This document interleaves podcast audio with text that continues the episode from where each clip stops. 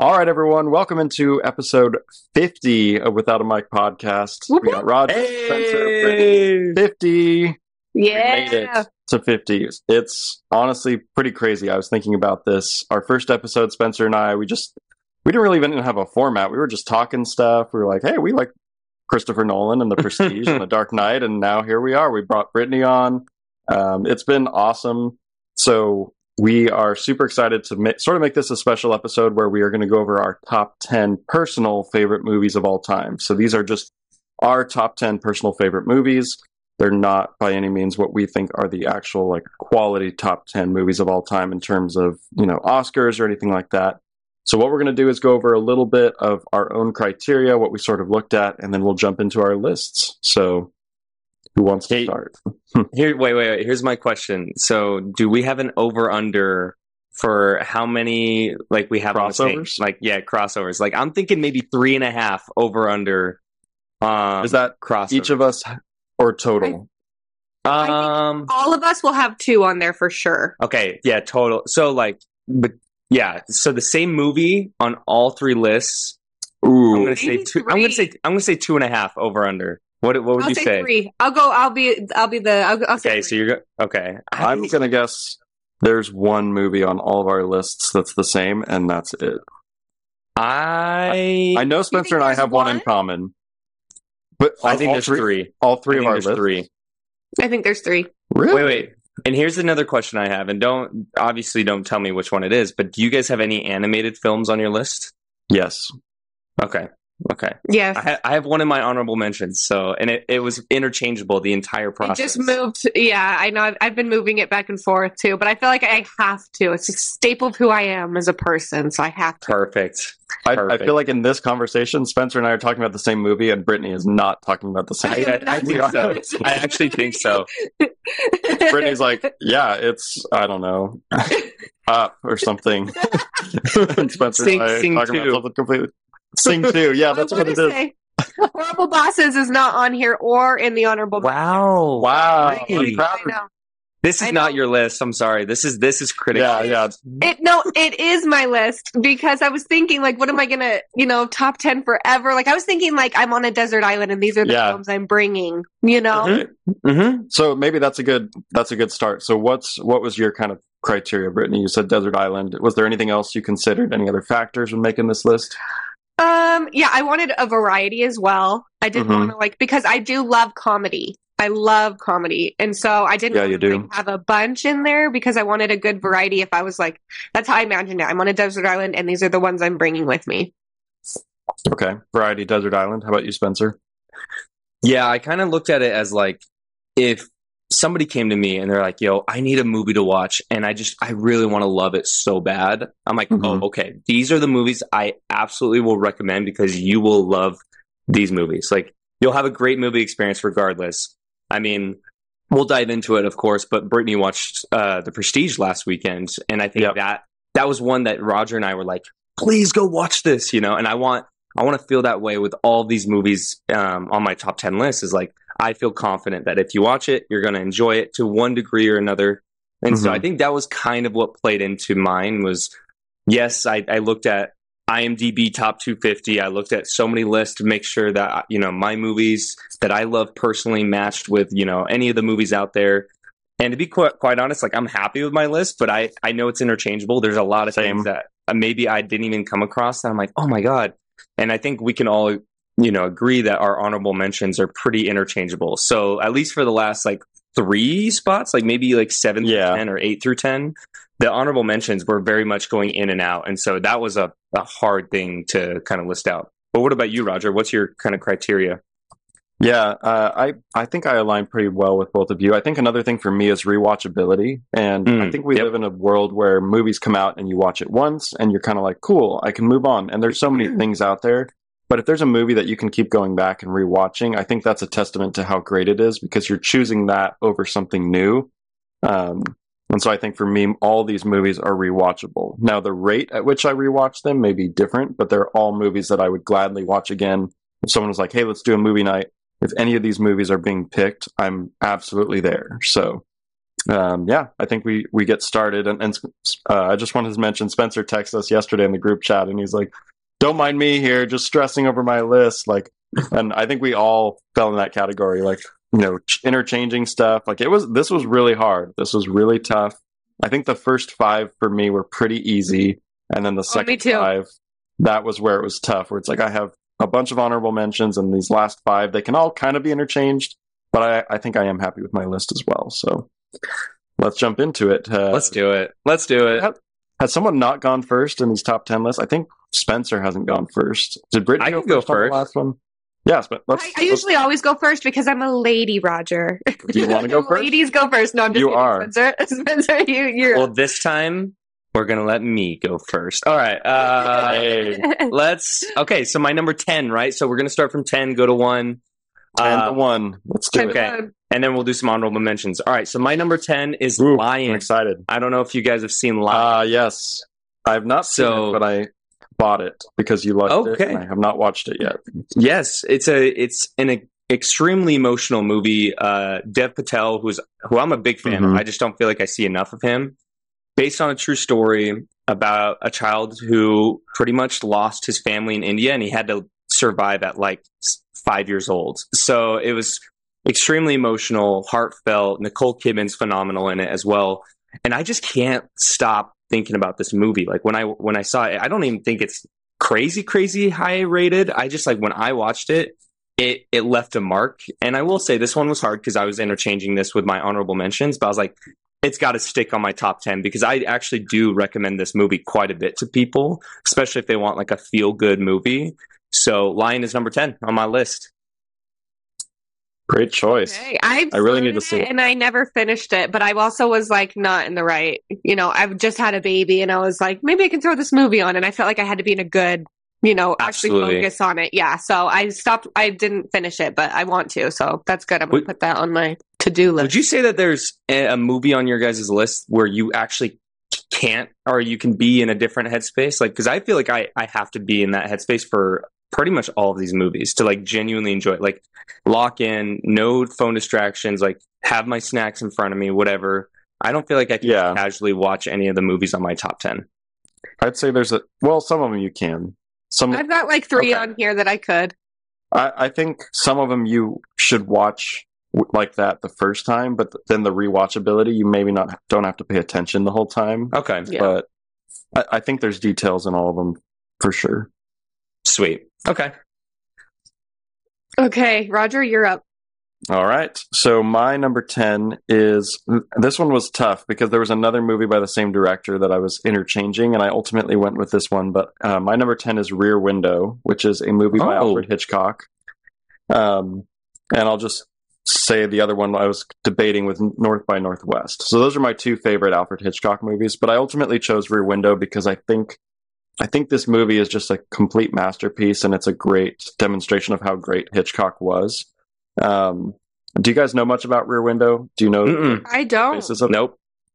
So it's got Jimmy Stewart in it. And basically he's a photographer who has broken his leg and he's stuck in his apartment recovering. And so he just sits there. It's one of those apartment complexes where there's a courtyard. And if you look out the window, you can see four sides, you're in a rectangular box. Yeah. And you can see the neighbors on the right, the neighbors on the left, and the neighbors across. And it's all these apartment buildings. And so he's basically just watching people because he has nothing else to do. And he basically thinks he sees a murder happen across the way. And so it's basically the whole movie. The whole thing takes place in his apartment, the entire movie. And it's him trying to figure out what happened from this point of being in a wheelchair with a broken leg and trying to figure it out. So it's really, really good. But it's classic Hitchcock. It sounds interesting. I have a hard time with stationary movies, like Gravity, where it just happened in space. You're in one spot the whole time. I'm surprised. Bullet Train. I'm surprised Bullet Train was actually as enjoyable as it was because it was in one place, literally on a train. So those are kind of movies I struggle with. However, if they're done right, I feel like they can really captivate an audience because you're in one environment. And so if you do engage the audience, then that's kind of a win-win. So I want to check it out. You're definitely a Hitchcock guy. I know that you like a lot about Alfred Hitchcock. I mean, it's a thriller, so it's got I think because you're in that one place the whole time, it puts you in a certain headspace to where it fits. Like, I think certain movies, they put you in one space and you're like, this, okay, you didn't do enough with it. But this one, he definitely fully fleshed it out. So, okay. That's my number 10. All right. Love it. Okay. My number 10 is Django Unchained. Oh, great choice. Love Django.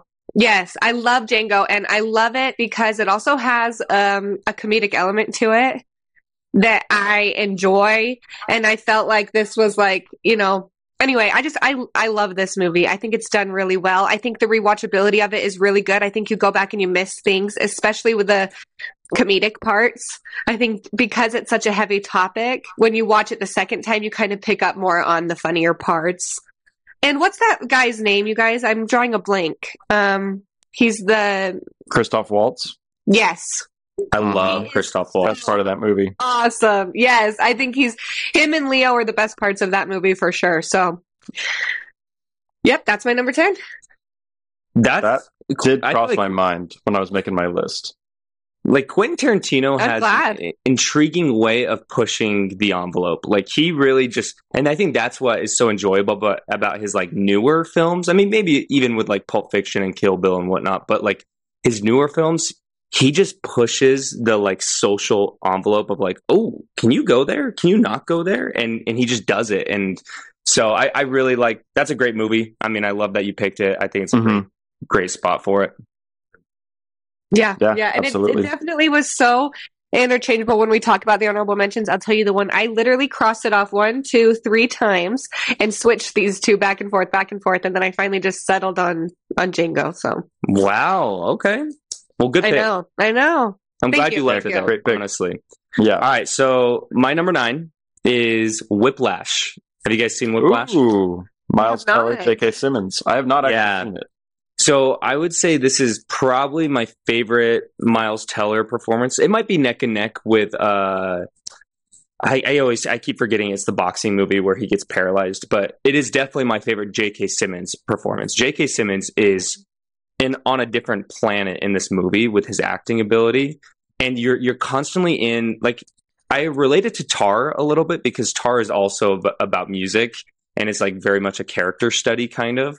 And to take something very normal, like a topic or like kind of a lifestyle, it's very normal, it's very relatable, and to keep you like so in the movie and really in suspense the whole time, it's quite impressive. You know, there's no horror element, there's no action element, it's just very much a real story. And Miles Teller and his expression of emotions, and J.K. Simmons, like you see J.K. Simmons in a different light after you watch this movie. So I highly recommend it. Very immersive. The sound is incredible in this movie. And it's very rewatchable. I'm like actually dying to rewatch it right now. So, am I the one who thinks Miles Teller is like so underrated? I think he's really good. Right. He took a kind of a hiatus before he came back to like Top Gun and Spiderhead and all these other things. So I like Miles Teller a lot, but he got caught in some bad films as well. I mean, Fantastic Four was really bad, and so I think that kind of clouded judgment. I think for you to be like naming these movies, you know, like the one where he gets paralyzed as a boxer, like I have never even heard of anything like that, and I would trust Miles Teller's to do that. So I'm interested. I want to see more of him. I just think he's really underrated. I think people see him from, what was he in first? Was it the Divergent series? Divergent was big for him. Yeah. I think Project X. Yeah, that's like kind of what took him off, I think. Yeah. Yeah, I think Whiplash was before all of that, but I think Divergent was definitely the bigger and the well-marketed. Yeah, where people saw him more. Yeah. Bleed for This. That's the movie where he's a boxer. I highly recommend that one. Oh, okay. Okay. Yeah, he was also in... Yeah, I mean, if you look at his IMDb, it was like 2014 was Whiplash, 2016 was War Dogs, and then 2022 is his next like stuff. I liked War Dogs. Yeah, it looks like he kind of took a break. But, I mean, J.K. Simmons did win an Oscar for Best Supporting Actor with Whiplash, so... Very, very much deserved. Mm-hmm. That's what I remember him winning it, and I was like, I need to watch that, and then I just never got around to it. So I'll have to. Well, I've been wanting to watch. J.K. Simmons seriously, like until this movie, I was like, oh, he's like a good, fun, like kind of witty actor. You know, he's always kind of in that spot to be kind of controversial, but then you watch this movie and I'm like, whoa, J.K. Simmons can really act. Like, he can actually perform exceptionally well. And so having movies like that to really break the foundation of what you think about somebody as an actor is massive. And I think that's J.K. Simmons in this role. For sure.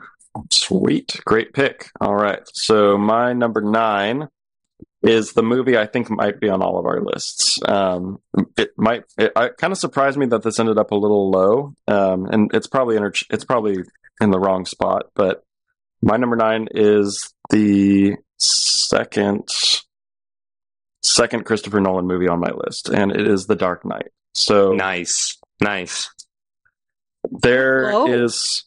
It is low, and it probably should have been 8, but that's okay. I think for me, it's just the rewatchability of it. Number 8 was a lot more rewatchable for me, but for this movie, I think it probably should end up on everyone's top 10 list. That's maybe a great way to put it. It's just such an iconic movie. It was easily the best of that trilogy by a mile. Heath Ledger's performance elevated it, and I think to make a great superhero movie, you need to have an incredible villain to elevate the story, because let's be honest, the heroes are usually very linear characters. Batman, fortunately, has been developed in great ways with The Batman, the Dark Knight series. So having sort of a character with that internal turmoil and having a great struggle. But really, this movie shines because of Batman and the Joker, and their dynamic elevates the entire movie. The cast is amazing. Christopher Nolan, in my opinion, his second best movie that he's ever done. So my number 9, The Batman. Or not The Batman, The Dark Knight. The Batman movie, The Dark Knight. I think all right, just one note on The Dark Knight. I think the reason why it's so well made and well received is it revolutionized the way superhero movies are made now. It broke the barrier of like reality in superhero movies and like comic book perception. And it really like blended the two and allowed you to relate to a superhero on a human level. And I think that's why it's so well documented. Absolutely. And I think a huge part of that as well is Christian Bale. I mean, he took that role, and I think he's one of the greatest actors of all time. We've already talked about this. And for him to take that role and just, like what Spencer's saying, taking a superhero role, right? But he just changed it completely. And so, yeah, it's a good one. Well, and the casting throughout that is just amazing in that particular movie, because I think, you have a little bit of Cillian Murphy. You've got, obviously Michael Caine, Christian Bale, Heath Ledger, Gary Oldman. So it's like the more you go down that list, the more you find like, oh, wow, there's a lot of great actors in this. And I just think that in that movie, they really mastered and nailed like the Joker versus Batman dynamic. Like, It had similar things to The Batman, which came out earlier this year, but where it's not just like a good versus evil. It's like there's that really gray area, and it just lives in there. So I love that. Nice. Okay. My number 9 is my only animated movie on my list, and it is The Lion King. Oh, good. Nice. Yeah, I knew it wasn't the one we were thinking of. No. Great pick, though. Wait. The original or the live action? The original. Okay, thank God. Right choice. I don't have a problem with the live action, though. I actually turn that on more now with my kids than I do the original. But the original is the one that I have on there. Growing up, it was just the movie that my mom bought like maybe 3 VHS tapes, because I would just like run it, and they would break. It's just a big staple of who I am as a person, which is really weird to say that, but it just is like, the music, just everything about it. Honestly, I love it. I'm glad that you mentioned the music, because my boy Hans Zimmer was hard at work on The Lion King. So I don't think a lot of people know that was Hans Zimmer, but that, I think the music is massive in that film. So I just recently went to the Broadway play of it. And, that's right. Braden saw that. He's like, Hans Zimmer. And I was like, yeah, you didn't know that? He's like, oh, I had no clue. I'm like, yeah, it's incredible. That's one of his early work. That was really... And and even The Lion King 2, you guys, it is slept on. I just want everyone to know that. I do like The Lion King 2. Yeah, I do like it. The Lion King 2 is so good. What anyway, about 2.5? Yeah, or 1.5? Is it 1.5? I don't know which they do like those. 1.5. Oh, that's so weird. No, Lion King 0.3. No. But doesn't he like life? I need to say The Circle of Life is probably one of the greatest animated like songs, soundtracks, or whatever, probably of for all time. Honestly, if I'm being honest, the only thing that I can think comes close is Phil Collins with Tarzan, because he went. Oh man! But Phil Collins went on a different level in Tarzan. He was like, he was that flaming piano on the beach meme. Yeah, this is supposed to be a kids movie, Phil. It's just going off. Yeah. So yeah, anyway, and it's just like, for me personally, it's such a special moment when I watch it with my kids, just because I loved it so much. Anyway, it's just, I just had to put it on there. Tugs at my heartstrings a little bit. Nice. Great pick. I think that's a great pick. Yeah, I mean, Lion King, so in your eyes, Lion King is the greatest animated film of all time? Yeah, I mean, that I can think of. I'd have to like... Unless you have another animated movie on there. I don't know. I'd have to think of what you're thinking of, like animated, though. Like what? I guess I'll have to wait for your animated one. Yeah, I'll tell you what the greatest animated film of all time is in a little bit. Because I'm like just thinking about like Disney-wise right now. That's where my headspace is at Disney-wise, and that's definitely The Lion King is the best for sure. I'll give you a hint. It's not a Disney movie. Mine isn't. Yeah, I think so. I'd have to like look it over. I'd have to like see, but. I think Roger's movie is in my honorable mentions. I think that's the one that I was having a really hard time. Oh, I know we're talking about the same movie. Yeah. I will say though, are talking about like, if I were to go on a quick up soon. Like Disney, like best, if I were to like spit out like what's the best Disney film of all time? Like, I think it's kind of hard to like put Lion King above Aladdin and Emperor's New Groove. Like that's a tough battle. Emperor's New Groove and Sword in the Stone. Those are my top two. Oh, Disney movies. Brady's face right now. She's like, "How dare you?" Oh. However, you make great points about Hans Zimmer and the music and the lasting effect of The Circle of Life and the story behind it. So there is a lot that you can take away from the Lion King. Circle, you guys, circle. Yeah, the tale as old as time. It's incredible. All right, on to darker things with my number 8. I'm sorry, guys. So. This is actually a movie from one of my favorite directors, but I think he's a little bit slept on. I'm waiting for him to bring back Mindhunter, but very similar vibe. Number 8 for me is Seven, the movie Seven. So David Fincher made this movie with Brad Pitt and Morgan Freeman. Really, really good. If you like murder mysteries or trying to figure out who did it, like it's all about essentially a serial killer, and you go through stages of figuring out like the note or like the notes and the hints that the serial killer is leaving behind. Really good young Brad Pitt movie. He's pretty fresh, like, and you can tell like he's definitely like early in his career. Yeah, but the emotion at the end and the twist at the end, like it's well worth the kind of the slow buildup of solving the mystery, but it's a movie that's pretty old. I mean, 1995 or something like that. And yeah, it's very rewatchable. It's very much like if you want to recommend something for, you know, all your true crime, you know, friends, I think this is a good movie to pick. Absolutely. I think this movie inspired a movie on my list that fills this specific niche. But I do love this movie, but I did think about it too, but it didn't make my list. So great pick.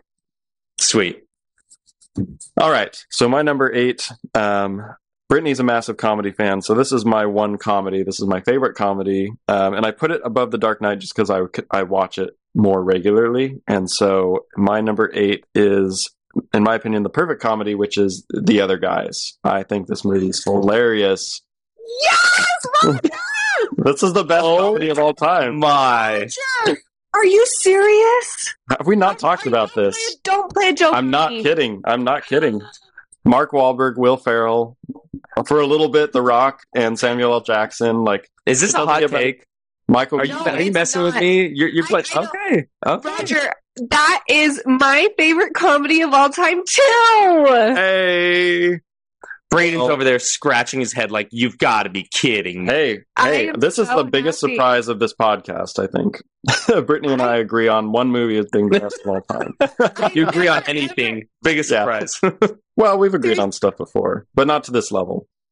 I seriously did not know that you were a fan, so like I can't wait to like talk to you about it now because I was telling, I think it was Spencer that I told how much I love The Other Guys, and I was just like, I love it so much. It's I'm just so happy right now. I'm just I think you're still going to be like psych.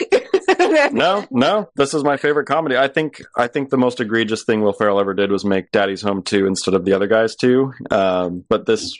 Yeah. Was that Daddy's an actual decision he made? Like, was he going to make... I don't know if it was an either or, but they continued the Daddy's Home movies, which I wasn't a fan of. But this movie, in some ways, I'm a little bit glad because it kind of stands on its own. But I think the jokes, like the acting, the kind of the swap where you have Will Ferrell's like this very like nerdy accountant character, and then Mark Wahlberg's like this macho guy, but Will Ferrell gets all the women, and like his wife is Eva Mendes. And you know, the nice thing too about it, and I actually like this about Zootopia as well, is if you're going to make a comedy, if you make it like a crime movie, like where it's like a police movie or a crime movie, then it kind of helps elevate that because the story isn't just non-existent. Because I think a lot of comedies are just boring because they're trying to make a story that's funny. But this is actually a case that makes sense in the end. And so it's like, there's something to keep you interested along the way while they do all these jokes and stuff. So I think it's the perfect comedy. And The Other Guys, my number 8. I think you and Brittany just crossed on each other's lists. Yeah, right, we definitely crossed over.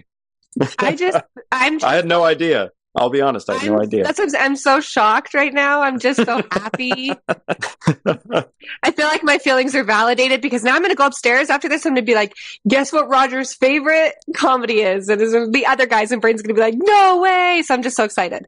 Does he like it too? No, he doesn't like it. I know. He doesn't like Mark Wahlberg. I wish he did. But they make fun of the whole movie. Tough. I know. Tough for me. They are tough. This is my only one on my list, so. Okay. My number 8 is Shawshank Redemption. Ooh, beautiful. Great pick. Beautiful. Now, I watched it for the first time this week. Really? Oh. Yeah, I did. So two movies you watched this week are hopefully going to make your list. Yeah. So I watched it for the first time because it's IMDb's number 1 movie of all time. Fact. And I really wanted to like make sure I was educated before I made my list. So I watched a couple of them, and this one made my list. I will say my only gripe with it is that the first hour is too slow for me. I felt like the last hour was the best for me. And I was like, this is, cause it almost wasn't going to make my list, honestly. Cause I was like, this is just, I'm not getting it. But the last hour totally made it, get on my list. I like the rewatchability of it. I was shocked. I honestly was like, there were times in that movie where I had chills, and I was like, and even for the time, it was a lot. There are certain scenes, I don't want to give anything away, but like certain scenes just like felt like someone punched me in my stomach. And I was like, no, they're not really doing that. And Morgan Freeman's incredible. Mm-hmm. And so I put it on my list. That would be my only, like, before I recommend it to anybody, I would just say the first hour is a little slow, but it's worth it in the end. Yeah, well, it has a great twist. Sorry, I think I can safely say Brittany does not like things that have a long buildup. We have established that. You're like, House of the Dragon, too slow. There's not enough violence. Like, Severance, it's too slow. Like, The Batman, it's too long. Like, so if you like long buildups, then maybe take that with a grain of salt. But I think the payoff is worth it, though. I think we can all agree on that. So why is Tim Robbins in like nothing? I feel like Tim Robbins was so great in that movie. And then I watched Mystic River, which is another really good, like, chilling, slow build-up movie, which he's really good in. But, like, apart from that, I don't see him in, like, anything anymore. Yeah, he was in nothing. I mean, I looked at it, too, and while I was watching, I was like, where is this guy at? Like, if this is the number 1 movie of all time in a lot of people's eyes, where is he at? And he's nowhere to be found. Yeah, I mean, I don't know. I think Morgan Freeman was more the highlight of that film, even though he was a supporting character or a supporting actor, even though Tim Robbins was the lead and he did a great job. So kind of an interesting film where it didn't really have much repercussion positively or negatively. It was just like, here's this standalone great film, take it or leave it, and then we move on. That's kind of how it felt to me. So just a fun little, I just Googled what happened to Tim Robbins, because I was curious. And it looks like he's been doing a lot of stage work. So that's why he's not been in movies as much. But he was in a series called Castle Rock that was on Hulu. So it seems like he just kind of took a different direction with his career and hasn't been in as many movies. But interesting. Okay. Yeah. There you go. Well, this leads perfectly into my number 7, because my number 7 is The Shawshank Redemption. Oh. And so I will say I felt like as I was putting this list together, I was like, man, is this blasphemous that it's so low on my list? But then at the same time, I almost think it's great that, you know, in our generation, that this is still a movie that is very enjoyable. Like, it's an older film. It's slow. You know, it takes place in a prison, which I kind of find fascinating. I love like seeing kind of prison, you know, I think with Blackbird, you know, the TV series on Apple TV Plus, I love like kind of that environment and seeing the emotions that take place. And so I think seeing that was the bulk of the movie, is that they were being filmed in a prison. It was very enticing to me. So really, really good movie. Morgan Freeman, pretty much in the peak of his career at this point. And once again, you know, Tim Robbins, I thought he did such a good job, and the end was amazing. I loved the payoff at the end. I think if you like payoffs, the end is like worth watching. It's almost like Severance. Hey, if you like payoffs, watch all of Severance, you know, even as it gets slow at certain points. And I think that's the same thing with this movie. So, but yeah, just echoing Brittany's points. I think that Blackbird took a lot of, well, I mean, I don't know. I'm just guessing. I think they took a lot of inspiration from Shawshank Redemption, because when I was watching Shawshank, I was like, I'm seeing a lot of Blackbird vibes. Like when it comes down to like what they're wearing, how they're just, you know, it was just, I saw a lot of similarities. I will say, if it's the number one movie of all time rated, you know, on IMDb, it's hard for movies not to take inspiration and try to hold certain aspects around this movie, because they're like, what is working? Why is this rated so high? So I think that's a good point. Yeah, I will say this one is not on my list, but I did consider it. So. Okay. All right. So what are we, 7? Mm-hmm. Yeah. So my number 7 is my favorite MCU movie of all time. I know it. Yeah, Spencer knows it. It's Infinity War. So nice. This movie is... I'm so with you, Roger. I love Infinity War. It's the best MCU movie. It's the best MCU easily. I agree. It's not even close. I think maybe a distant second would be the original Iron Man for me. Like, that is probably number 2. But... the great thing about Infinity War, which we very rarely get to see and which I always root for, is that the villain wins at the end, which I think is so important. I always try to root for the villain, because usually they get a bad rap and then at the end we move on. But Thanos was such a great villain in this movie, because I could identify with him. I understood why he was doing what he was doing, but I didn't agree with the method. And I think like Killmonger, for example, in Black Panther, same thing. It's like, I understand why you're trying to do it. We talked about this with House of the Dragon.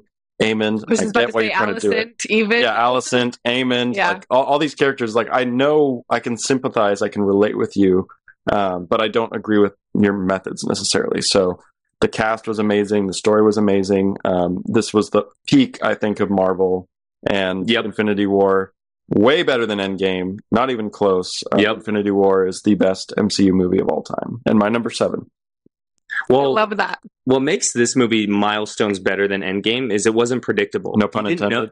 Yeah, exactly. You didn't know what was going to happen, genuinely. Because good things are happening, but bad things are happening, and you're really kind of stressed a little bit throughout the entire film, and you just don't know what energy you're being pulled towards. And I think that is phenomenal in a superhero movie that tends to be predictable, that you tend to understand where it's going. But the fact that they broke it up into 2 sequences with Endgame made it perfect. They could do whatever they wanted and really build that tension. And I I wish they would have done a little bit more of that in Endgame. Even though you knew what was going to happen, I still wanted a little bit more drama, a little bit more risk. Yeah. I always put on Infinity War. When I want a good MCU kick, I always put on Infinity War, and I think it's, I definitely think it's the best one for sure. I do think Endgame though is second, and I know that's a hot take, but I think it's second just because of the final fight scene. You have everybody coming together. I just think it's like fulfilling because you've been on this journey with them for so long, and they finally come together and whatever. But I always choose Infinity War. Nice, yeah, good pick. All right, my number 7 is The Other Guys. Hey, honestly, quite impressive. This low on your list? Really? No, I've been having a hard time. Sorry, I've been having a hard time trying to figure out where to put it. But I need a comedy in there. You guys know me; I love comedy movies. Mm-hmm. The Other Guys, I genuinely my stomach hurts from laughing so hard. I think the rewatchability of it as well, though, is so perfect because Will Ferrell and Mark Wahlberg, they have so many like little things that they say, mm-hmm. and you don't catch them the first time, you don't catch them the second time, and you finally catch it the third time, and it's so good. And I will say, to watch this tonight? Is that like what I need to put on? Have you seen this? I've seen pieces. I haven't seen the whole thing. Yeah, you need to watch it tonight. Like if you want to laugh, put it on tonight. There's no House of the Dragon, so you got an hour back. You also, though, I feel like you have to watch the bloopers after because I laugh so hard with those bloopers. I wish that, or like the deleted scenes. The deleted scenes were in there. Oh my gosh, so good. Yeah, the one where they're in the penthouse. That's my favorite one. And then they also have, I don't know where you would find this, but it was on the DVD. But there's. So one of the jokes in there is that Michael Keaton, he's the chief of police, but he also works at Bed Bath & Beyond. And so there's a scene where... That's good. There's a scene in the movie where he's like doing a team meeting and he's like, new bath mats came in, and everyone gets all excited. And he's like, and there's a serial rapist in Crown Heights. And then he's like, oh, sorry, my other job. Ignore that. Well, don't ignore that. If you live in Crown Heights, walk your parents. Yeah. But there's a deleted scene. It's not even it's like an extended cut thing where they just let him improvise that whole team meeting for like 30 minutes. So it's just him like trying different pitches and stuff. And if you love Michael Keaton in comedy, it's just him like making stuff up. He's like, Larry, he's like, stop talking about religion on the floor. Like, it's Bed Bath and a little beyond, not Bed Bath and way beyond. It's not Bed Bath and I heard my mom yelling at me from the other side to clean my room beyond. Like, you know, he's just like improvising, but it's so great. And it's just, oh man, it's just such a great movie. My favorite scene from all of it probably is when he goes to pick up his car because his car gets like stolen or whatever. And Soup Kitchen. Mike and the boys. Yeah, Dirty Mike and the boys. And I'm going to send you this scene. I probably watch it at least like once a year. Just this one specific deleted scene because it's so funny. So I'll send it to you later. But yep, that's my number 7. I'm trying to think what my number 1 comedy would be. I don't even know what my number 1 comedy would be. So that's something I'll think about because comedies, it's hard for me to relate with them. Now, when comedy is introduced in other genres, I love it. I love when they do that because I just think it changes the tone of the film. Like Django? Like Barbarian. Oh, okay. Yeah, and Django. Yeah, no, and Django. Django's a great example because you have this very serious plot and they introduce comedy. So I think if it's done right, you can use comedy to your advantage. All right. Back to what I said. I was just going to say that The Other Guys is like a police detective story. Like that's the baseline of it. So it's not just like stupid comedy where it's like Dumb and Dumber. Or yeah, Dumb and Dumber. Like that, or... Yeah. Step Brothers, even like there's really no plot there. It's like, oh, we're just, you know, kind of making jokes to tie you through. But with The Other Guys, at least it's like a cohesive case that actually makes sense. And although it is silly around that, like the case itself holds up and is actually pretty smart. So I think that's... Are you a fan of Step Brothers? Did you like that film? Yeah, I like Step Brothers. Cool. I think it's funny. You have to like Step Brothers. Yeah. I mean, Step Brothers is a classic, but I think it's just a bunch of jokes stringed together. Like, there's not really a story there, and The Other Guys has an actual story. So, okay, fair enough. Helps. All right, my number 6, just peeking my top 5. I think I felt similar to Roger on this one. I was like, man, I feel like this used to be very much high up on my list, but The Dark Knight is number 6 on my list, and I will say it's one of few Christopher Nolan films on my list, but I love it. Once again, I think it's a foundational piece to the superhero, just the superhero stories and that world that we live in. The MCU is so big now and very much saturated. However, their best pieces of content in Marvel and DC have always been the ones that are grounded in reality and the ones that you can relate to. Whereas the more comical they go and, you know, a little bit outward, I think it gets harder to relate and harder to follow. So Infinity War, once again, you could relate because they're in a very dire situation and it felt that way. It wasn't like, oh, the world's going to end. Well, okay, well, let's just enjoy ourselves. It was like, no, like the world's going to end and this is like the last thing we could possibly think of. So Christian Bale doesn't get enough love for Bruce Wayne. I think he did such an incredible job because Heath Ledger, obviously one of, if not the best acting performances of all time, kind of overshadows Michael Caine as the best Alfred. Christian Bale is arguably the best, you know, Bruce Wayne. Morgan Freeman has an incredible, you know, role in helping Bruce Wayne. And of course, Gary Oldman as the best Commissioner Gordon. So there's so many incredible roles, to Roger's point. So just a great film. I love it. I love resorting back to it. It's my favorite Batman of all time. Great pick. Yeah. You've said it all. Deal. Until we get to where it's on my list. And I'm just exactly. But seriously, no, this is the one I thought would be a triple crossover, but I don't. I would be the surprised. Triple crown. Yeah. So my number 6. It was kind of interesting because I didn't think that I liked big brands as much as I actually do. But I'm picking the best movies in those brands. So I've got MCU. I've got, I guess, the DCU.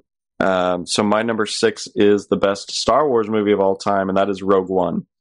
Wow. Rogue One is one of the most underrated movies of all time. It does what I love, which is it made a fantastic story that happened to be in a specific universe that we like.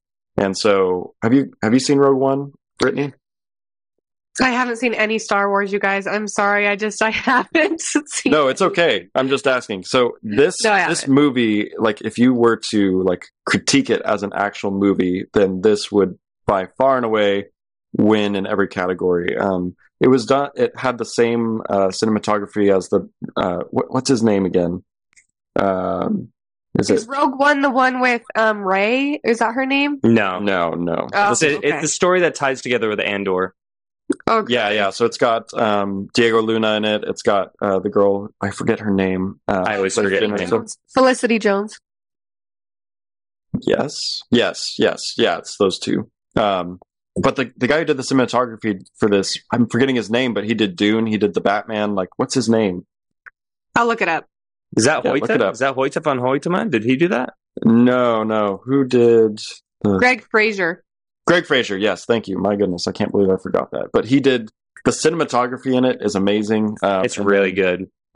It's the story is great. It's a story that doesn't leave anything. It doesn't hold anything back.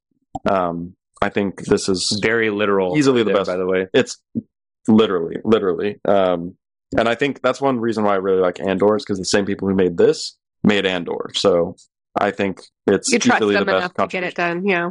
Oh, yeah, and they've already more than satisfied me before Andor's over. So my number 6, Rogue One. Nice. All right. My number 6 is Cast Away. Oh, wow. Pick. I like that. Good pick. Yes. Now, I think a lot of it is sentimental for me. I grew up watching it with my dad all the time, so it's just kind of a film that makes me feel good and everything. But I also was like breaking it down. And Tom Hanks is just, I think he's one of the best. I think to watch a movie where it's just mostly him, the whole movie, is incredible. I think he did Pain very well. There's just the scene when he's trying to, you know, fix his tooth that's hurting him. And I just like that scene just, it pops out in my head all the time. Like yes. I think of like, oh my gosh. And then obviously, you know, you have Wilson, which is just iconic, I feel like. Mm-hmm. And anyway, it was just, I feel like I had to put it on my list because it is a great movie. And I think it is rewatchable. Even though you know what happens, I don't think that hinders the emotions that you feel during it. I agree with that. I think I've been trying to get Kenz to watch this movie. She's not a big, like, once again, you see somebody in one spot for the entire movie. But, like, if you take the fear of horror, because that's a big fear for a lot of people when they watch horror films, they're like, I don't like being jump scared, you know. But then you take the other side of fear, which is just reality. Like, I think Cast Away really hones in on actual fear of like, wow, what would I do in this circumstance? And it's very relatable. And I think Tom Hanks, one of the best performances he's ever given was Cast Away, because to your point, he's on the screen 95% of the time. So he's got to be pretty diverse in his range of acting, which he does phenomenal. So he does a great job. That's a great pick. I want to add one more point. What I love about Cast Away is at the end, you don't really get a feel-good sense at the end of the movie, which is heartbreaking. You just want this man to just thrive in life, and it's just heartbreaking. But I think that's what makes the movie great, too. Yeah, it does wrap it up. It doesn't give you the happy ending, but it wraps it up satisfying. Yeah. Like, it's a satisfying end, you know? So I think they did a good job at that. Yeah, I think a lot of the movies on our lists, thinking about it, do that, where it's more of a realistic ending than an idealized, happy, they lived happily ever after ending. Like, Rogue One doesn't have a happy ending. Infinity War doesn't have a happy ending. Dark Knight really doesn't have a happy ending. Like, just looking at my list, a lot of it's very realistic, which I think we appreciate. Agreed. Top five. Here we go. Oh, here we go. Oh, yeah, let's go. Sorry, let's go. Top five. All right. I was like, oh, am I up? So I do think this movie has potential to slowly but surely move into the top three of all time. Like, genuinely, it could be staple. It could just be a staple, because the story and the suspense and the buildup and the ending just blows my mind. So this movie, number five on my list, is Parasite. I think it's one of the greatest films ever made. I always say, if I have to watch a movie that I'm reading like subtitles because it's in a different language, if I get lost in reading the subtitles where I don't feel like I'm reading them anymore, I consider that a great sign for the movie, because that means that I'm just locked in. I'm really in the story. And that was Parasite. There were times that I completely forgot that this movie was in Korean because I was so into this movie. Have you guys seen Parasite, by the way? I have. Not yet. I need. Oh my God. It is incredible for sure. And it did cross my mind when I was making this list. Ultimately, it didn't make it, but it definitely crossed my mind. Like, it's an incredible, great movie. And I think it's so underrated. People need to see it.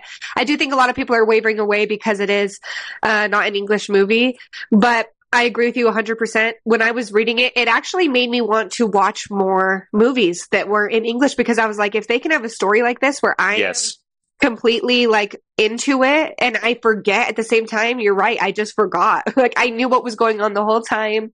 So it made me want to branch out more, which I think is great for them to do as a film. I agree. Completely agree. I just think if you love cinema and you love story and you love, once again, twists. I'm a big psychological thriller guy. I think that's my favorite genre. Same. And this hits it right on the head. Like, this is one of the best build-up of thrillers ever. Oh, it's on my list. It's on my short list. I don't have time. Can I say one thing about it? It is a little scary. That's just going to be over here, but it's a little bit scary. There were times where I was like, okay, I think I'm done. But no, it's a great movie for sure. Wow, great pick. Definitely on my list of things to watch. But if I hadn't watched that darn Rings of Power, I could have seen 8 great movies. That's true. You took one for the team. Thank you. We love your sacrifice. Thank you for your sacrifice. Oh, boy. Well, my number 5 is the greatest animated movie of all time. I think Spencer knows what it is. You have a guess? Yeah, Spider-Man Into the Spider-Verse. Yep, there it is. Oh, yep. Yeah. Okay. Easily. Okay. Not just from an animated standpoint, but because they tackled so many different things in this movie. They had multiple animation styles going on. The music was perfect. The story was incredible. The cast was excellent. Like, this movie redefined animation as well. I think we've seen movies a lot on our lists that redefine something. This movie changed the game. And when they put it out, I had seen trailers, and I think a lot of people were in the same boat. Like, you kind of see it and you're like, oh, like an animated Spider-Man? That's kind of a weird thing. And then you go see it. We're like 25 years old at the same time. We're like, do we need an anime? Yeah, it's like, it looks like a kid's movie. Yeah, you're like, what? And I think a lot of people just downplayed it because of that. And then you go see it and you're like, You know, you're just bored. And now I think these two would agree with me, but one of our most anticipated movies of next year is Across the Spider-Verse Part 1, which is the Part 1 of the sequel to this movie. So really, really excited for that. We'll see how the sequel Part 1 and 2 end up coming out and comparing to the first. But right now, this is my number 5 and, in my opinion, the best animated movie of all time. Yeah, I get what you're saying now when you're asking me about it. I have to think, honestly, if I'm being honest, I'd really have to think. But Spider-Verse is incredible, and I recommend it to a lot of people. Grayson loves it. I love that they have the different animated styles in there, like you're saying. Like, that just is, it was so refreshing. The music, you're right, it was modern. It was hip. And it wasn't made just for kids, which is what I love. Yeah. I don't even know if it was made for kids, but kids can watch it. I think that's probably the way to word it. That's a great point. It is something that can be enjoyed by anybody in the same room. So well, you got to realize they did probably one of the toughest things is, in a world that was already saturated by superhero movies, they not only made another superhero movie, but they made another one in addition to the Tom Holland Spider-Mans that were already taking place. Tobey Maguire, like, wait Andrew a Garfield, second. Like yes. Is this, you know, does this tie into the MCU? Does it not? Oh, it doesn't. It's a standalone. Why would I watch the Spider-Man animated film? And then you go watch it and you're like, that just revolutionized animation for the next probably 20, 30 years because of what they just did. So great pick. It's easily in my honorable mentions. It was interchangeable quite a bit on my list, but this is, in my opinion, the greatest animated film of all time. I seriously didn't even think of it. But now that I forgot about it. And I hate when I do that with movies that I love or movies that are really great, when I just it just doesn't even cross your mind. But it's an incredible one. And I recommend it to anyone. Anyone should watch it. Even if you're not a superhero fan, the diversity in it. Yeah, you had a woman Spider-Man. You had Miles Morales come for the first time. You had a pig Spider-Man. Just... like, there's quite the diversity. You've got someone to relate to in there.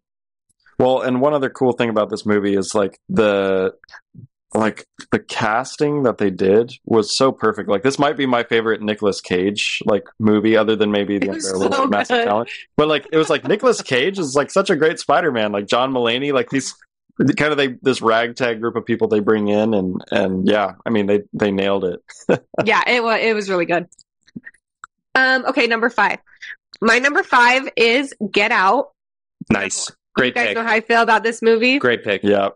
When I was thinking about it, the rewatchability of this movie is, I've never seen anything like this. I've never seen a movie where you watch it for the first time, and then the second time you watch it, the whole movie changes because you're realizing what's going on now. And I just think it was brilliant. And it's a movie that I love and I could rewatch. I think that's the best part of it, is the first time you watch it and then the second time you watch it, it changes, but it's still rewatchable. So Get Out is my number 5. Great pick. Jordan Peele couldn't have started his career in directing feature films in any better way possible. I mean, I always tell people this is definitely his best, and it will probably forever be his best project, even though I'm leaving that door open. But I will say, controversial, Nope is my favorite project of his. I enjoyed Nope more, but I fully admit that Get Out is his best project. Yeah. And I can't wait to see what Jordan Peele has in store for us as well. Like when you said you're keeping the door open, I'm with you. I will watch whatever he releases. I will watch. I'll go to the theaters and watch it, because that's how much I think that he has just introduced himself to this world. So. Well, check out Wendell and Wild on Netflix, the new animated film. I think that it will definitely kind of give you a run for your money in regards to animated films of the year. So, really? What's it on? Netflix? Yeah. Yeah, it's a Netflix original animated film. Cool. Number 4?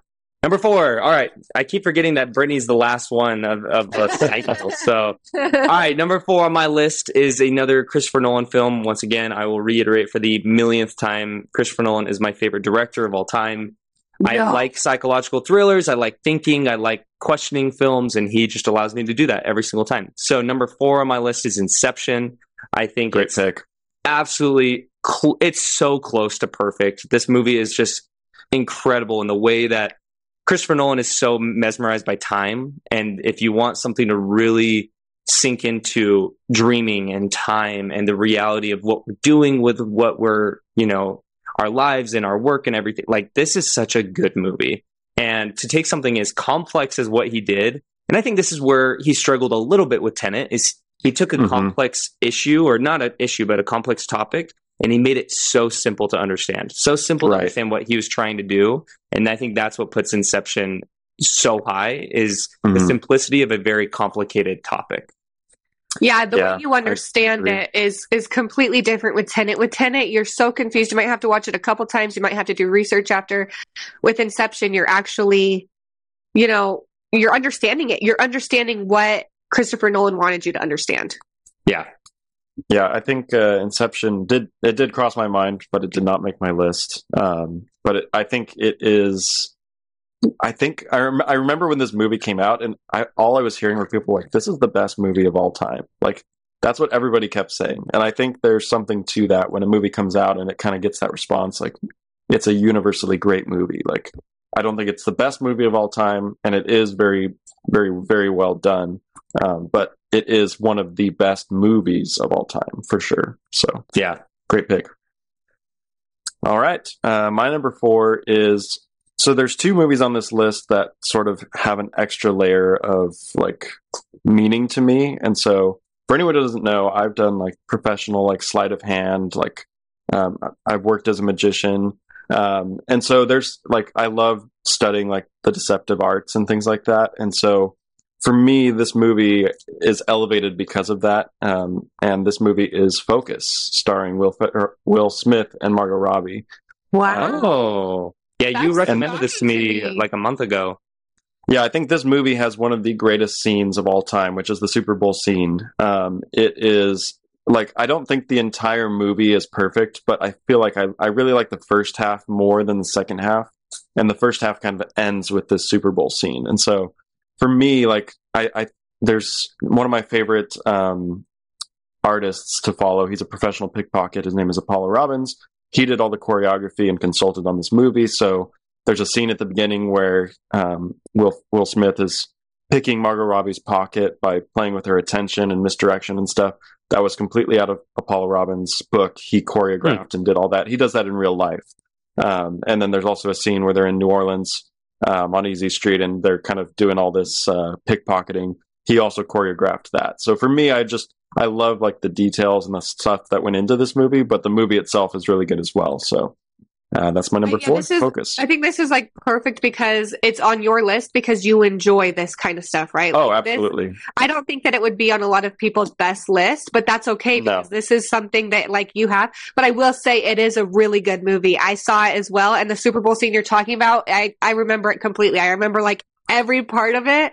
Mm-hmm. And Margot Robbie's incredible. And so to have Margot Robbie and Will Smith together, this was right after they did Suicide Squad, or was it before? Because I remember they were back-to-back movies together. So that was cool. 2013, I want to say. Yeah, okay. That was before. Yeah, it was 2014, I think. So, yeah. Yeah, it's a good movie for sure. Nice. It's almost like really impressive that they're doing it themselves. It's like Now You See Me. Now You See Me, they do all the card tricks themselves. I hate incredible. Now You See Me. They do not know the card tricks themselves. Well, no, Dave Franco does. Well, he doesn't do it himself. I have qualms about that movie, but anyway, it's really cool. It's really cool. There's so much CGI in there, though. It's really cool when it happens, is what I'm saying. When like the actors can develop a new skill for the movie that they're doing. That's really cool. That's true. But number 4. Number 4, yeah. Okay, my number 4 is Dark Knight. Nice. There it is. So there it is. We knew we'd all have it on here. You guys said it all, honestly. I think it's an incredible movie. It made me love the Joker, which I don't normally root for the villain. And I wasn't rooting for Heath Ledger, but it just made me love his character. And everything you guys were saying about how it grounds you in reality with Bruce Wayne. And I just don't think there's a thing that Christian Bale does where he will not go all out. And I just think he elevated Batman as a character just like through the roof. So it's an incredible movie. Great pick. Great pick. Thank you. I know I've said this before, but he's not the best of all time, as I've mentioned, but Christian Bale is my favorite actor of all time. I love him in every project that he's done.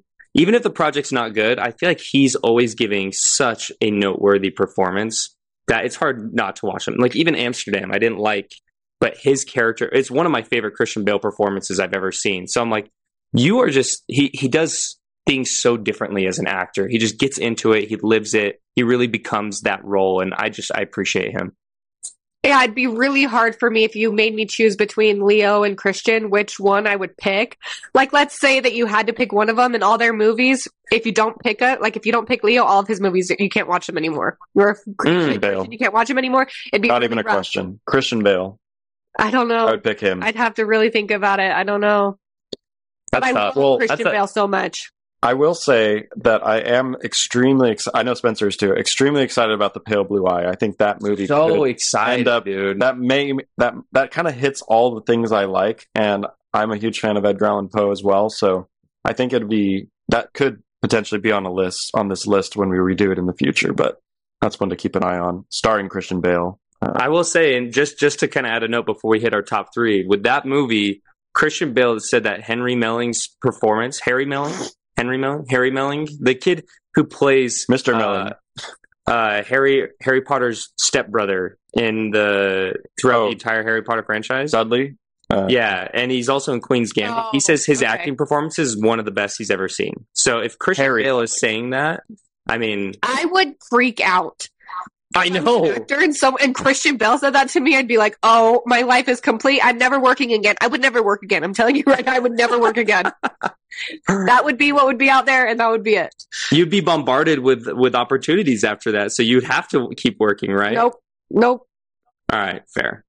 Well, every role that Harry Melling gets going forward will be because Christian Bale turned it down. Exactly, right? Yeah, that's what's gonna. And that's gonna be because Leo turned that down, so yeah, it's a chain. It's a domino effect. Yeah. All right, top three. Let's do it. Let's do it. So, I watched this movie on a plane, I think 2 years ago, and after watching it on a plane, I was so upset with myself that I never watched this movie in a theater, nor in the comfort of my home, that I waited until I was on a very uncomfortable flight with a tiny little screen and terrible sound to watch this really, really good movie. So number three on my list is 12 Years a Slave. I think it's absolutely brilliant. And Oscar watched it on a plane as well, Spence. Yay, there you go. I don't know what it is. Crazy? I did on the plane. That is flight wild. Delta 1431. No, so it's the same American Airlines. I actually think this Spencer is had one of. Sound. Yes, I did. I think this is one of Brad Pitt's first films that he ever made with his production company, Plan B, and I believe he won an Oscar. It was actually his first Oscar he's ever won, and it was as a producer. So This film is so incredible. It takes you through quite an emotional journey, but it's very real. It's very raw. It's not holding anything back, but it's a great kind of like, I know it's all fictional, but it's a great education. Like it's a great educational like piece, but also extremely enjoyable to watch, which is hard to do. It's hard to kind of teach somebody, but also give them entertainment at the same time. And I felt like this just took you through so many different levels of emotion and gratifying sequences. And I just really enjoyed it. It's one of the most heartfelt movies I've ever seen. It is. It also has one of the hardest scenes in television to watch, in my opinion. Lupita Nyong'o she won an Oscar for this, right? Is this the one that she won an Oscar for? I believe it is. I know it won Best Picture, but I can't remember who. She did win, and it was just the scene that I'm talking about is her. Spencer says this is a fiction, but the best thing about this film is that it could be real. Like you don't know. You know what I mean? Like everything that's going on, it's everything that's going on is real, just because the story's not real. Yeah. So yeah. Oh, this is based on a true story. I apologize. This is not. Oh, really? Yeah. This is based on a true story. So yeah.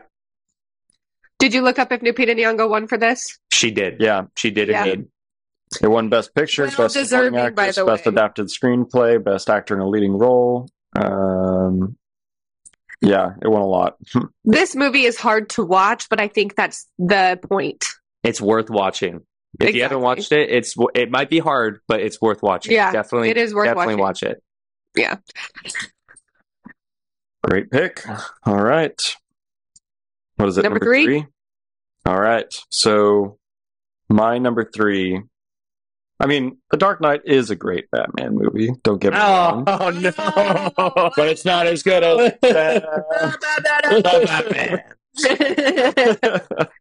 I'm Batman. So I was so bummed because we were this close to me being able to say Thursday, October 31st, you know, because we recorded this on Sunday, October 30th. So maybe one day we'll review something where I can say that. But I think the Batman movie, I've said this before, this is the best Batman for me.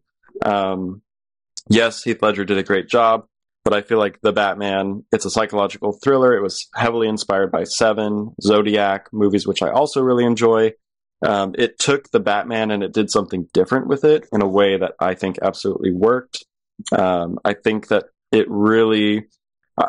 we've talked about this before, but the dynamic between the Riddler and the Batman, I've never seen something in a superhero movie done so well, where at the end they come together.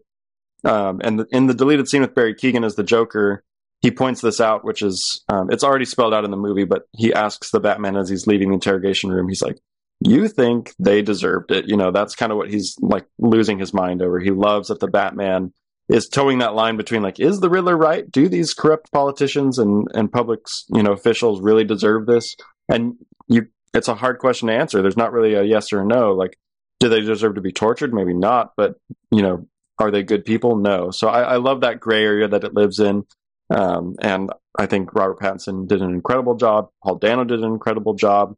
I'm super excited to see what else comes in this universe. There's a comic, there's multiple TV shows coming, sequels. Really, really, really, really can't say enough good things about it. The Batman is my number three. Nice pick, man. It's the best Gotham we've ever seen. Absolutely. Yeah, it's the best Gotham created, and I just think it's hard because superhero movies, people always put superhero in front of it before they critique it, which I think is terrible. I think they should just critique it as a movie. Because I think if somebody were to critique this as a movie without the superhero aspect, they would pretty much critique it like a true crime thriller. That's what they would critique it as. Because it is that way. You know, it's exactly a psychological crime thriller. Yeah, I feel like I absolutely love this film. It's my second favorite Batman film of all time. So easily, you know, I can empathize with you putting it on this list. I wish that they delved a little bit more into Bruce Wayne. However, I'm not going to be mad about seeing Batman on screen 95% of the time versus Bruce Wayne. But if you were to compare both trilogy, let's take, you know, Christopher Nolan's trilogy, and then you take this future, you know, hopefully trilogy that they're making. I think if you take the first films, this one out, this one beats Batman Begins by a milestone. Oh, easily. And so I'm excited to see what they do with the second film, because Christopher Nolan had time to marinate and really figure out, how do I want to emphasize what I just created? And now Matt Reeves has all the chips in his corner, and let's see what he does with hopefully Clayface, Scarecrow, Professor Pig, you know, Mr. Freeze, you know, these characters that you don't see on screen. Yeah. Yeah. No, I think it's going to be good. Yeah. It's a good film. I need to watch it again. I love the cinematography of it. I already have a couple gripes with it. It's a little bit, you know, 25-minute car chase was just absolutely asinine. And then the comedic elements that nobody else found funny, just me, but I mean, it's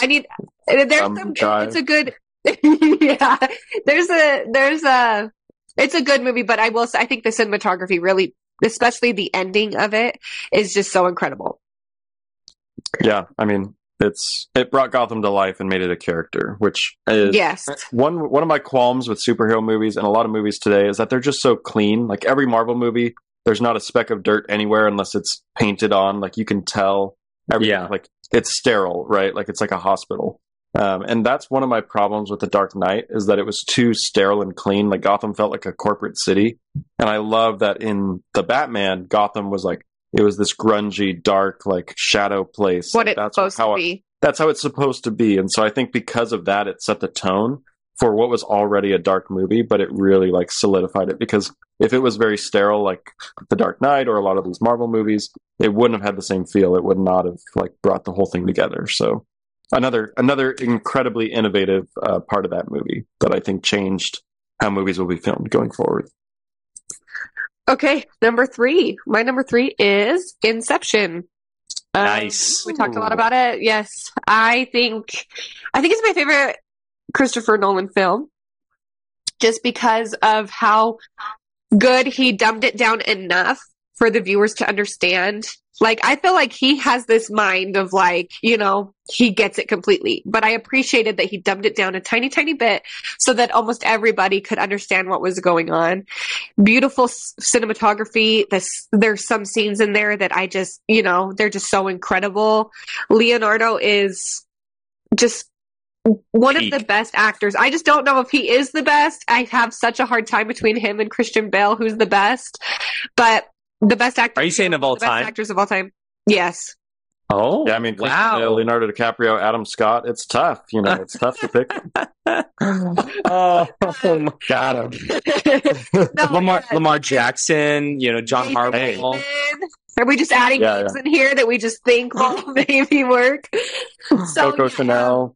Leonardo, and the ending of that movie. I want to say that the ending of that movie, I think, changed a lot of how you could end a movie, because it was seriously like you just kept thinking. I think it was one of the first movies where I actually had to like go on the internet after, and I love those types of movies where you're like, am I interpreting this right, or what are other people thinking? There's a discussion behind it. So that's what I love most about Inception, and yeah, it's got to be up there. Yeah, yeah. Also, arguably, potentially, maybe the best Hans Zimmer work of all time. I was just about to say that. I think that and Interstellar are pretty neck and neck with because Interstellar is like some of the best. It's I've good, ever but heard. I think time specifically, the song "Time" is. I think amazing. Maybe it's his best song it's of all best. Time. Yeah, that's his best, and I think sure. I think that's what differentiates it between Interstellar, is because Interstellar, it's good, but you don't necessarily think of like one thing as quickly as you do Time and how great it was. So. Yeah, I think collectively, in my opinion, Interstellar collectively as a soundtrack.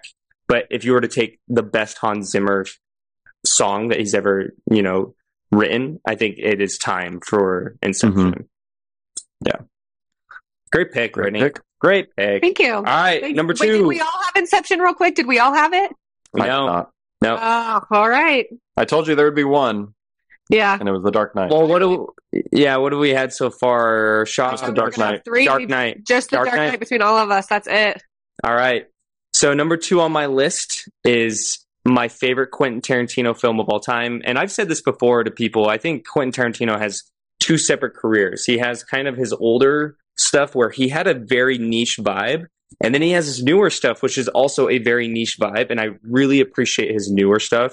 And I could never connect with his older stuff. Kill Bill, Pulp Fiction. I had a really hard time with those pieces. But with his newer work and the people and the cast that he gets around him, I love it so much. So number two on my list is Django Unchained. I know that Brittany had this on her list. Wow. I think, first of all, I think Christoph Waltz is heavily underrated as an actor. I think easily he's one of the greatest. Like, absolutely one of the greatest. The way that he is so real. He's not staged. Yeah. Actors get very stagey when they act, because obviously they have a line, they have a circumstance, they have an environment that they're in, but he makes it feel so normal. And his chemistry with Jamie Foxx in this movie was so incredible. It made the movie. And then you have obviously the unscripted scene with Leonardo DiCaprio, which is probably one of the most recognizable of all time. Exactly. With the glass on the table. It's such a good, like, character study and a character follow through as you're like really rooting for this person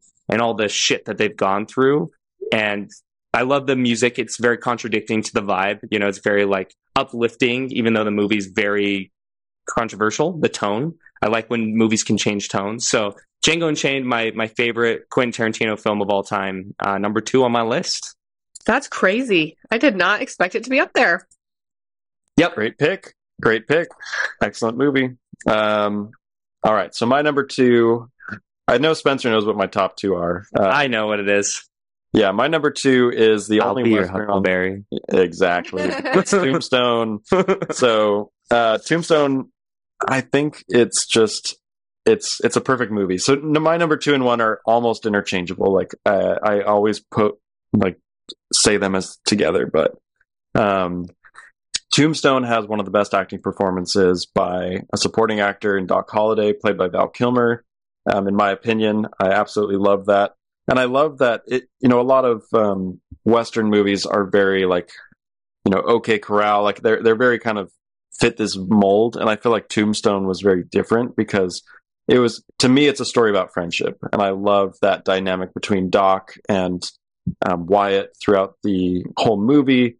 You know, they pick each other up at different times, and there's just sort of this camaraderie that comes together. And Doc literally kills himself to help Wyatt and is rewarded in the final scene where he's like, you know, thanks for always being there. You're my friend. And, you know, Doc says this multiple times, like, I don't have any other friends. Like he's a very lonely character, but because he has this relationship and this loyalty to this one great friend, you know, that's what kind of drives the entire story. So absolutely love it. Cast incredible, very quotable, very, it's an older movie too from the 90s, but it holds up extremely well. Absolutely love it. Tombstone, my number two. I was talking to my dad yesterday, and I mentioned this list to him, and I said, Dad, you know, I'm doing the top 10 movies of all time. Like, in my opinion, what do you think? He immediately, the first thing he said was Tombstone. So it was like, really? You know, it is. Oh yeah. It's his favorite. And I've seen it probably about 3 or 4 times, but I was way too young to be watching that. So I feel like I should rewatch it because, you know, when you watch it, like something when you're younger, it just you don't understand it the same. Yeah.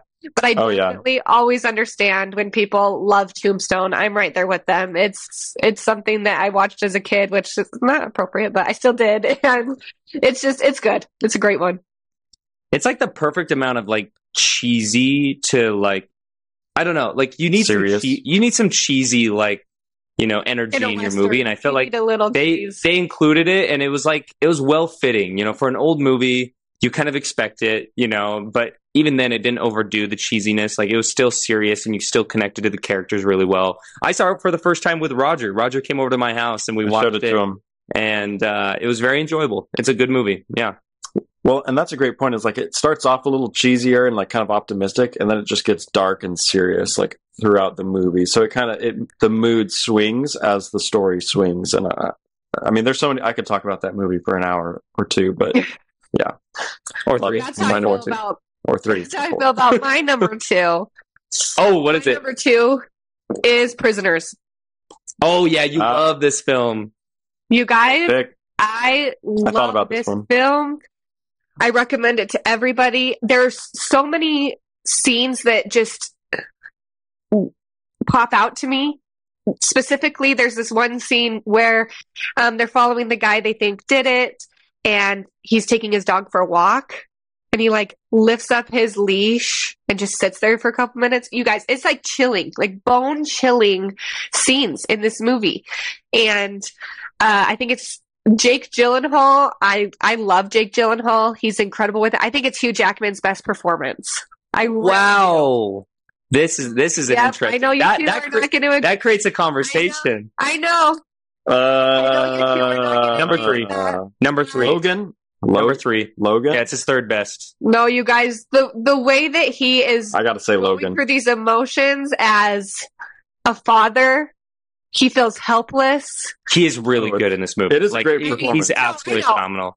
It is. It's an incredible movie, and I think what I love about this movie too is the ending of this. There's so many twists and turns that takes this movie in such a different direction, but it also doesn't.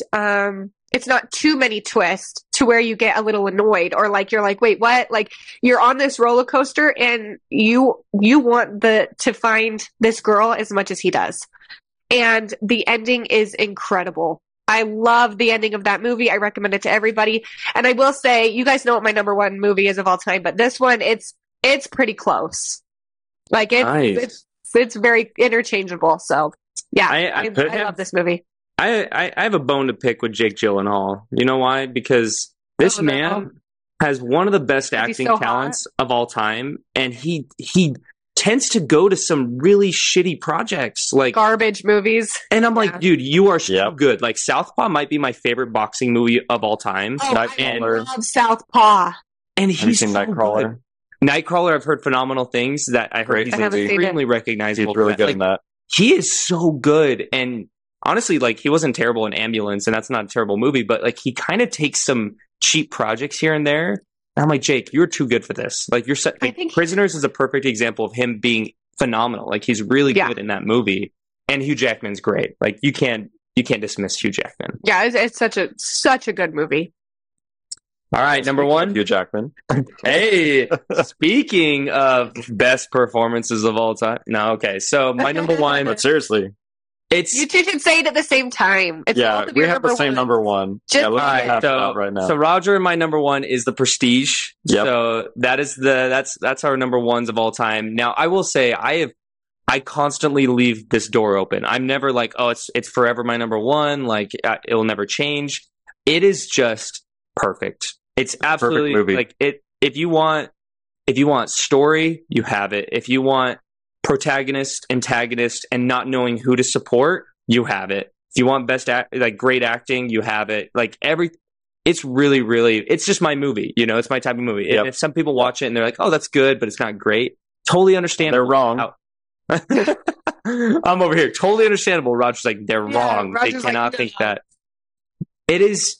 I just think the best plot twist of all time ever. Like, I don't know. Let me ask Brittany to not spoil it for anybody who hasn't seen it, because I definitely think, even though this movie was made in 2006, you can't spoil this for people who haven't seen it. Like, you can't tell them what happened. But were you surprised at the end? Like, did you see that coming?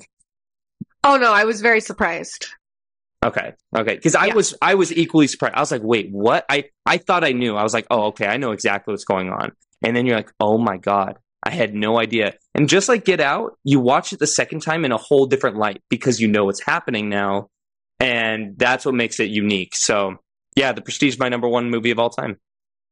Yeah. The Prestige is in my honorable mentions, and I'll talk. It's my number one honorable mention, so that should be good enough.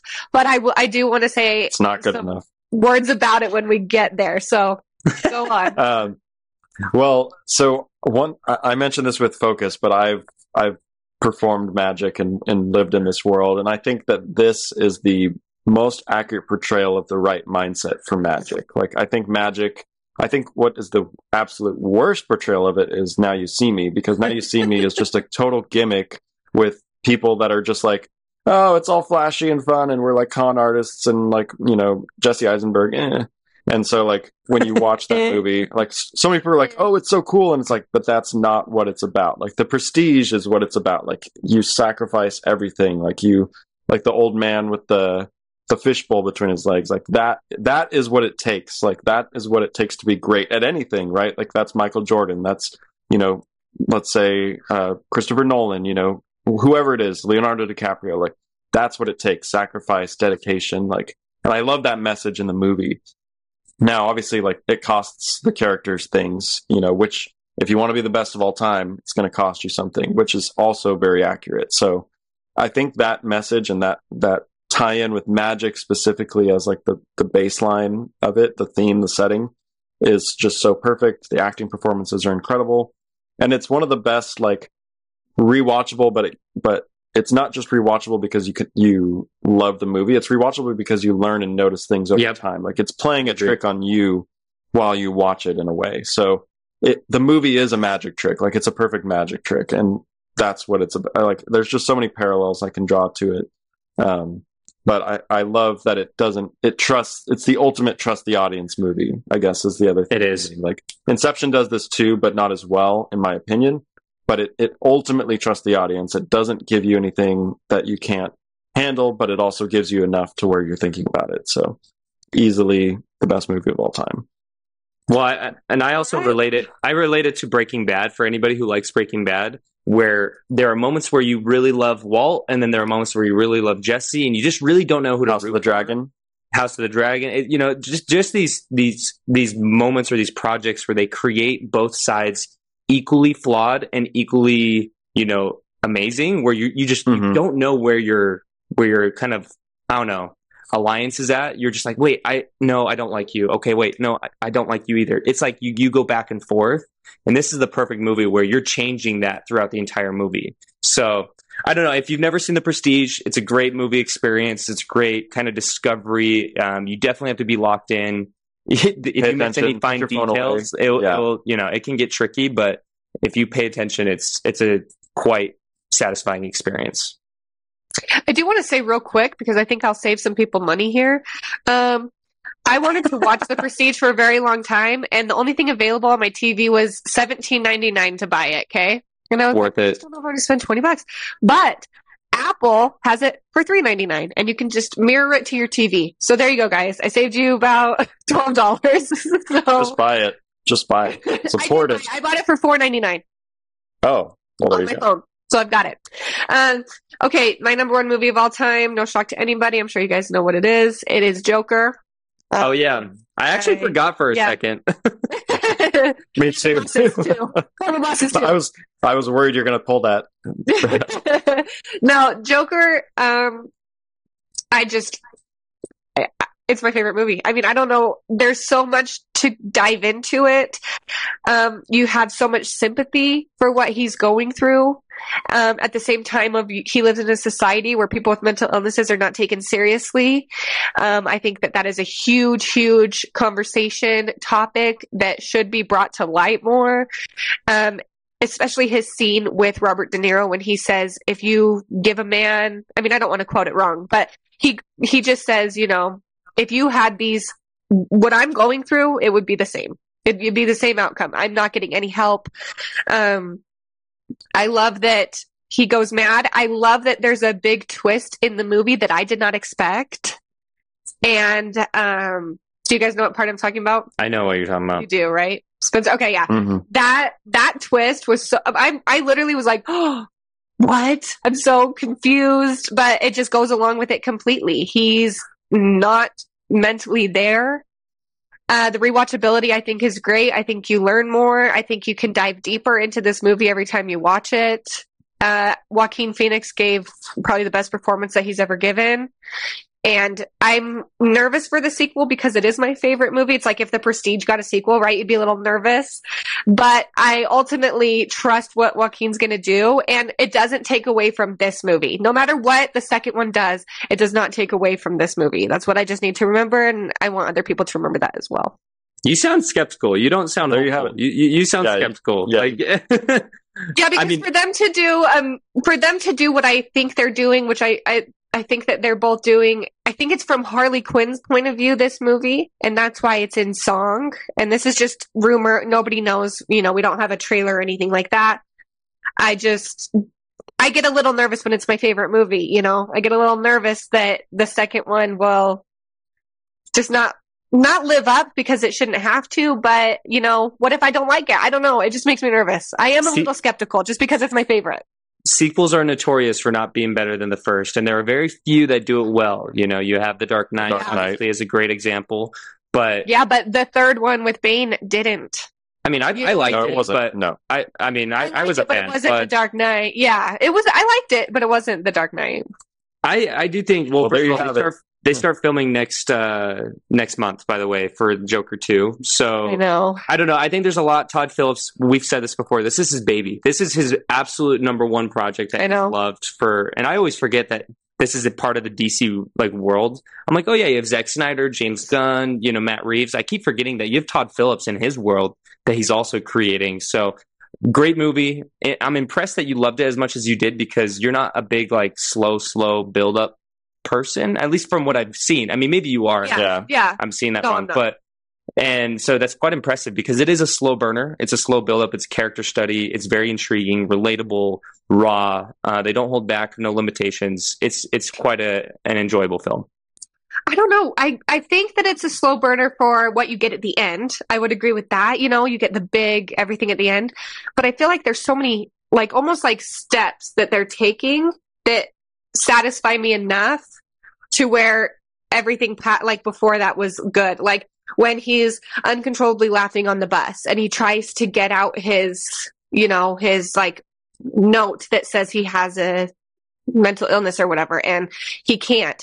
Okay, then you go to when he gets jumped and beat up. Then you go to when he's back on the bus. I mean, there's just so many things that I think it's like a stepstone. Is this rewatchable? Instead of like this. I don't see this movie as very rewatchable. Like, it's hard for me to rewatch. I haven't rewatched it since the theaters. I mean, just for me, I think it's definitely rewatchable. I think that you can be more. Does it just allow you to learn something new, like when you watch it? Like, it's not like a casual watch, but if you're like, hey, I really want to like kind of see what I can learn from like the first experience. That's what I think. Yeah, I definitely don't think it's something that I would like ever put on just to have on, like in the background, like I would The Other Guys, like I would The Lion King, like I would, you know what I mean, like anything like that. This is something that I feel like you'd have to watch, like it really pay attention to. But at the same time, I do think it has. I do think the rewatchable aspect of it is good. Okay, I would compare it to yeah. We'll talk about it. We'll talk about it. Our honorable mentions.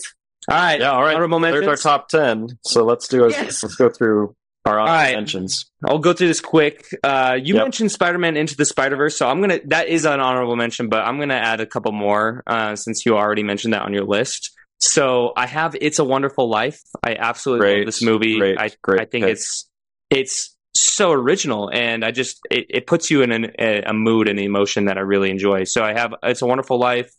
I have Back to the Future, which I think is also one of the most rewatchable. Yeah, the first Back to the Future. Okay. I think it's one of the most rewatchable movies of all time. It's probably like one of my favorite, like loose feel good, no high intensity, movies. And then I have The Truman Show on here. So my favorite Jim Carrey performance. I just think it's his best. I mean, maybe not performance, but my favorite Jim Carrey movie. I just think it's his most realistic movie. It's the one that I can relate to the most. And I love that aspect that they included, where it was very much like you knew what was going on, but he doesn't. And I love that. So big fan, but those are my honorable mentions. Well, you guys mentioned a few of mine, so I pared it down to the ones that you didn't mention. So Black Mass. Johnny Depp's best performance of all time. I love Black Mass. That's a good movie. I love I love movies like that, like The Departed and stuff. Yeah. Black Mass is my favorite. Very underrated. Spencer and I reviewed this a while ago. The Count of Monte Cristo. Another great film. Great film. Yep. And then I put on here. This is kind of like a chunk, but Mission Impossible 5, 6, 7, 8, like. From 5 on, I just think these are the best action movies out there. 5, 6, 7, 8, 9, 10, 11. It just goes on and on. Well, I don't know if this next one is this next one is part one of a 2-part movie, but I don't know if it's the last one. So 5 was the best, 6 was maybe better, and I think that it's just getting better from here. But this may be the end, so it's hard to pick. But I just put them all together as a group. So it's like Halloween, dude. It'll never end. Tom Cruise will be 80 years old doing Mission Impossible. Yeah, exactly. He is the Mission Impossible. Okay, so for my honorable mentions, I have The Prestige on here. I have Interstellar. Nice. Good pick. I have a tie between these two, so I'm just going to mention them both. Okay. Room. Oh, good pick. That's a good movie. I don't know if you guys have seen that. It's an incredible movie. And then I wanted, my variety. I wanted to put American Sniper on here because I also wanted war movies. And I love American Sniper. I really do. That is a great movie. It is. That is a great movie. So those are my honorable mentions. Nice. Well, there you have it. We have outlined our hardest episode of the year. Possibly? Yes. Maybe. I think so. That was hard. But I think ultimately we all have our list, and it's so...